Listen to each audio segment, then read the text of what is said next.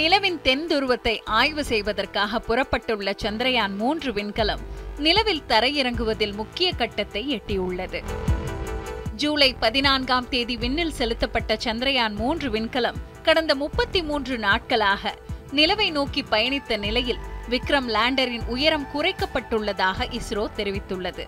அதன்படி நிலவிலிருந்து குறைந்தபட்சம் நூத்தி பதிமூணு கிலோமீட்டர் அதிகபட்சம் நூத்தி ஐம்பத்தி ஏழு கிலோமீட்டர் என்ற சுற்றுவட்ட பாதைக்கு லேண்டர் மாற்றப்பட்டது. மேலும் இரண்டாவது முறையாக உயரத்தை குறைக்கும் பணி ஆகஸ்ட் இருபதாம் தேதி அதிகாலை இரண்டு மணிக்கு நடைபெறும் என இஸ்ரோ தெரிவித்துள்ளது. இதனிடையே உந்துக்கலனிலிருந்து நிலவில் தரையிறங்க உள்ள லேண்டரை விடுவிக்கும் பணிகள் நேற்று பிற்பகல் ஒன்று பதினைந்து மணிக்கு மேற்கொள்ளப்பட்டன.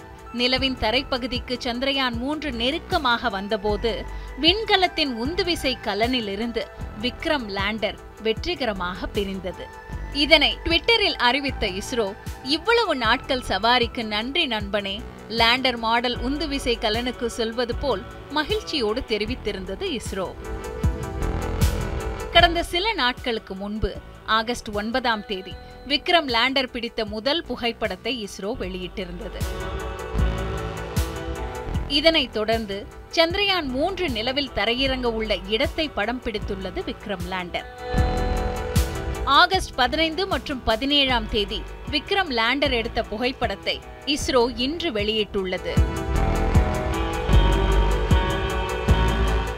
சந்திரயான் மூன்று விண்கலத்திலிருந்து தரையிறங்கும் பகுதி பத்து கிலோமீட்டர் சுற்றளவில் இருக்குமாறு நிர்ணயிக்கப்பட்டுள்ளது. இந்த அளவு பரந்த நிலப்பரப்பில் தரையிறக்க திட்டமிடும்போது நிலைமை எப்படி அசாதாரணமாக மாறினாலும் லேண்டர் பத்திரமாக தரையை தொடும்.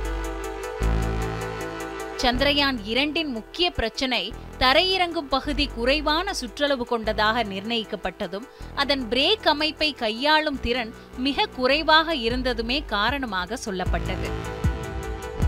தரையிறங்கும் முன் லேண்டர் மற்றும் சந்திரயான் மூன்று விண்கலம் நிலாவின் தரையை படம் எடுத்து அனுப்பும் என்றும் தரையிறங்கும் இடத்தில் முப்பது சென்டிமீட்டர் அளவில் ஏதேனும் இருந்தால் அதை தவிர்த்து வேறு இடத்தில் இறங்கும் தொழில்நுட்பமும் அதில் பொருத்தப்பட்டுள்ளதாக சொல்லப்படுகிறது. விக்ரம் லேண்டர் நிலவில் தரையிறங்கிய பிறகு மின் உற்பத்தியை உறுதி செய்ய கூடுதல் சோலார்கள் பொருத்தப்பட்டுள்ளது. எந்தவித சூழ்நிலையிலும் விண்கலத்தின் வேகத்தை கட்டுப்படுத்த முடியும். எனவே உறுதியாக சந்திரயான் மூன்று நிலவின் தென்துருவத்தில் கால் பதிக்கும் என்று இஸ்ரோ விஞ்ஞானிகள் தெரிவித்துள்ளனர்.